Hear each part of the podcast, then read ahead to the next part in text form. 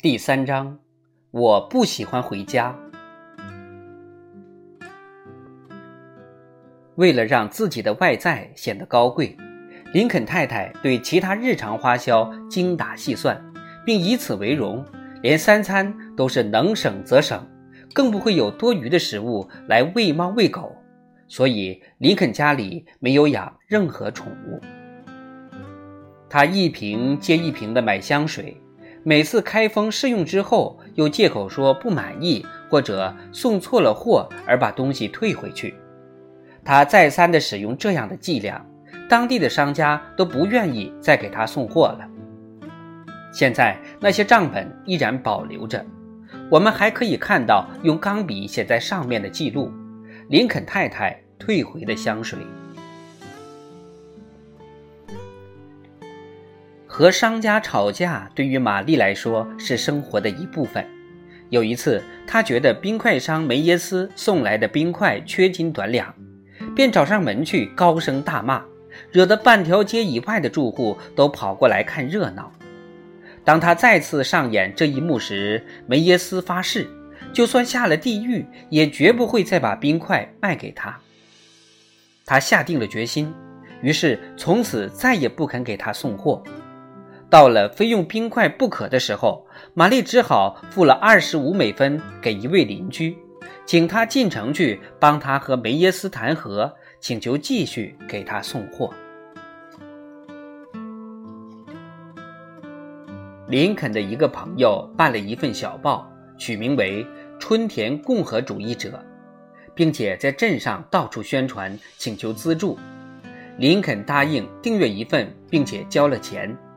当第一期报纸送到他家时，玛丽见到后又发起了脾气，不停叫骂，说他过得那么节省，而林肯却浪费钱订这种毫无价值的废物。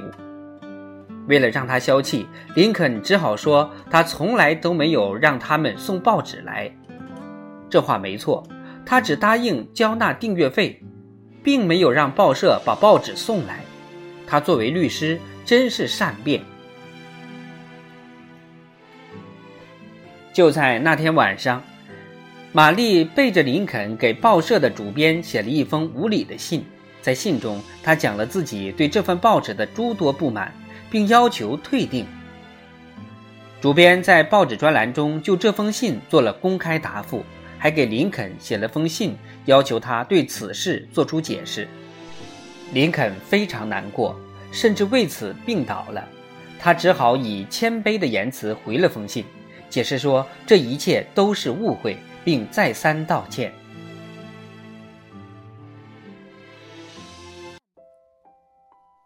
一次圣诞节，林肯想请继母来自己家里一起庆贺，玛丽却极力反对。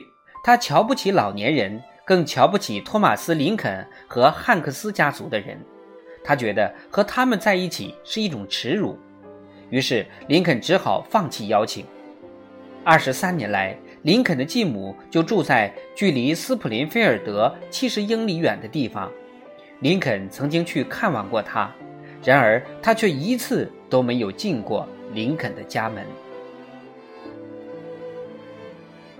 林肯结婚以后，来过他家的亲戚只有一个，那是一个善良、懂事又讨人喜欢的女孩，名叫哈利叶·汉克斯。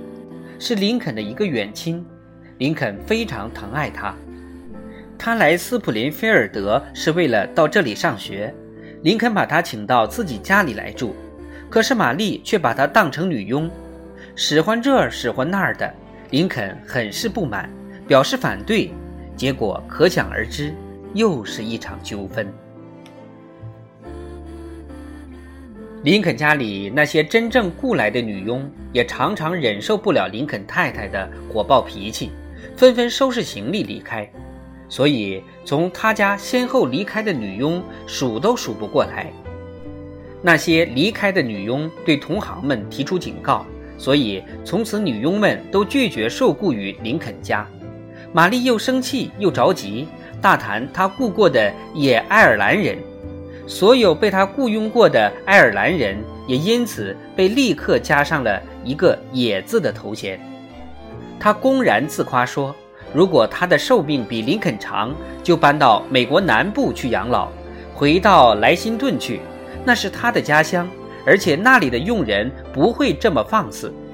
在那里，那儿的黑奴如果偷懒，就会立刻被送到公共广场，绑在柱子上接受鞭刑。托德家的一个邻居就曾经这样将六名黑奴活活打死。当时身材高大的朗雅各是斯普林菲尔德人尽皆知的人物，他用两头骡子和一辆破车开了一间他所谓的快车行。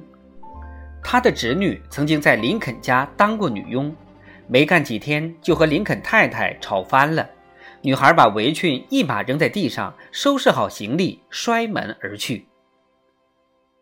那天下午，朗雅各赶着骡子到第八街和杰克逊街的转角处，敲开林肯家的门，对林肯太太说：“他来取侄女的行李。”林肯太太立即大声叫骂起来，把他们叔侄俩一一数落一番，还说他如果再敢找上门来，就把他打出去。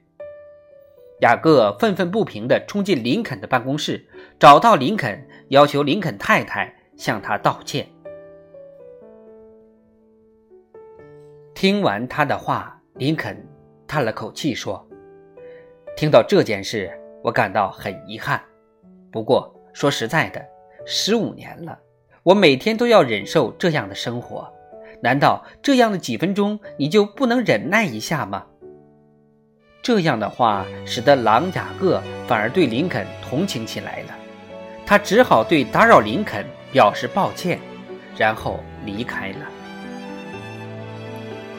然而，也有一个女佣在林肯家里一直工作了两年多没有走，邻居们都觉得匪夷所思。其实原因很简单，这个女佣开始工作前，林肯曾经对她坦白自己的太太是个什么样的人，并且提前向她道歉，说自己也没有办法，希望她不要介意。林肯还答应她，如果她能忍受这些。愿意每个星期多付一美元给他。所以，尽管林肯太太依然是坏脾气，可是有了林肯私下的金钱支持，这个女佣一直坚持了下来。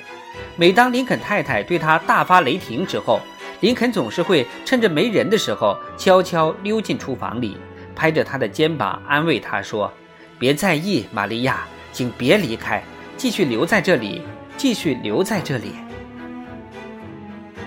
后来，玛利亚结婚了，她的丈夫是格兰特将军手下的士兵。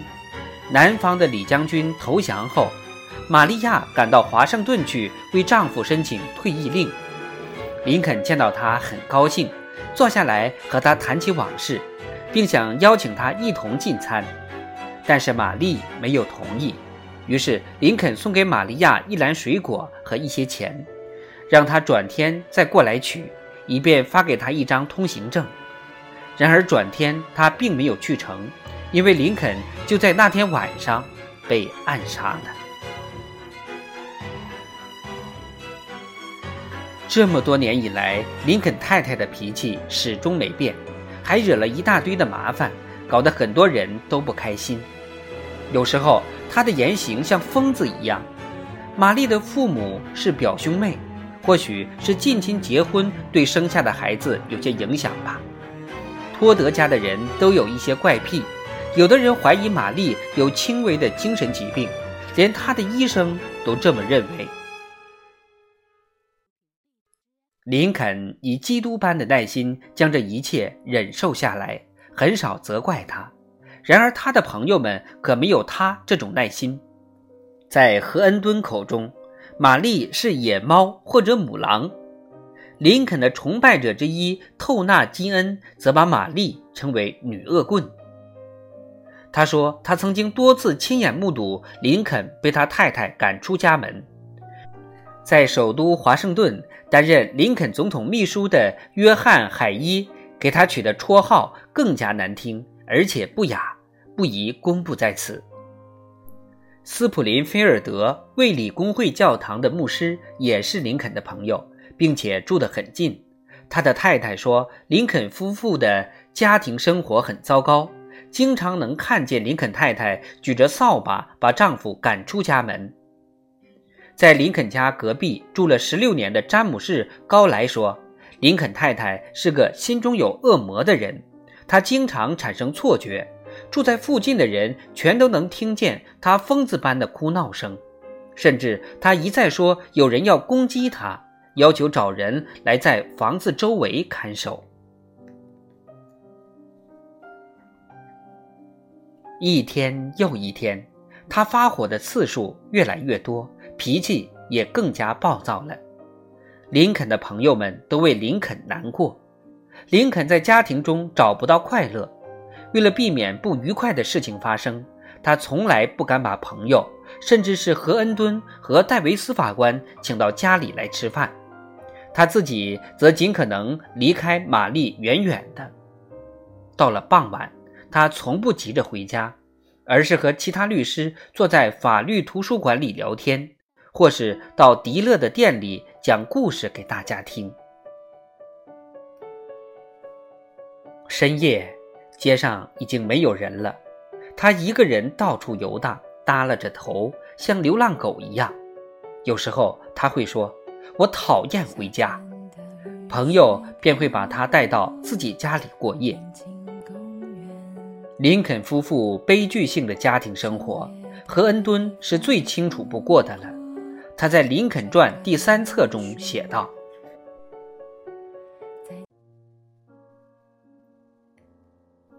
林肯先生没有亲密到推心置腹的朋友，无处倾诉烦恼。”他从不和我说起这些，据我所知，他也没有对其他朋友说起过。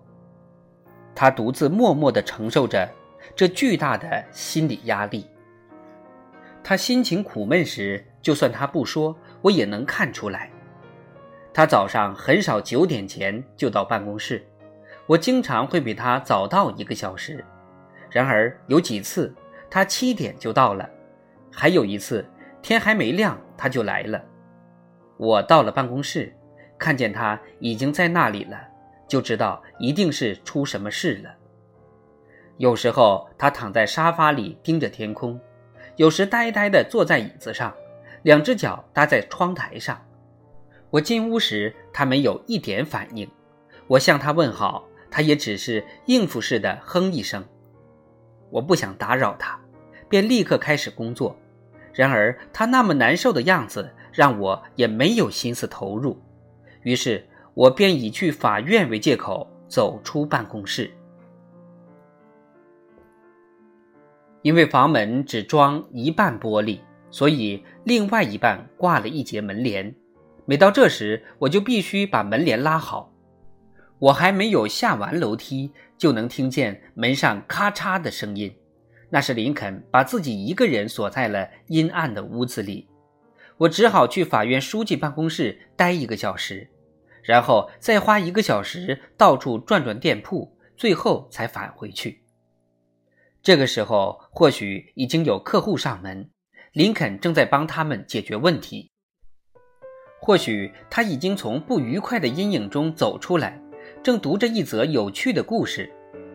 到了午餐时间。我回家吃饭，一个小时后我回来时，发现他正在办公室里吃着从楼下店铺买来的乳酪和饼干。其实他家离办公室相隔不过几个广场。傍晚五六点，我准备回家了，而他却不是坐在楼梯下面的木箱上和几个混混聊天，就是坐在法院的台阶上打发时间，一直到天黑了。办公室里的灯还亮着，可见他还没有回家。夜深人静，他踩着树木和房屋的影子回家，回到那个被称为家的木头房子里。也许有的人会说我夸大了事实，如果真有人那么认为，那他真的是不了解实情。有一次，林肯太太非常粗暴地攻击丈夫，久久不肯停手。最后，连林肯这个对任何人都没有恶意、对整个人类都怀有慈悲之心的人都无法控制自己的感情了。他一把抓住他的手，一边强硬地把他从厨房推到大门口，一边说：“你会把我的一生都毁掉的。这个家被你搞得像个地狱。该死！你现在就给我滚出去！”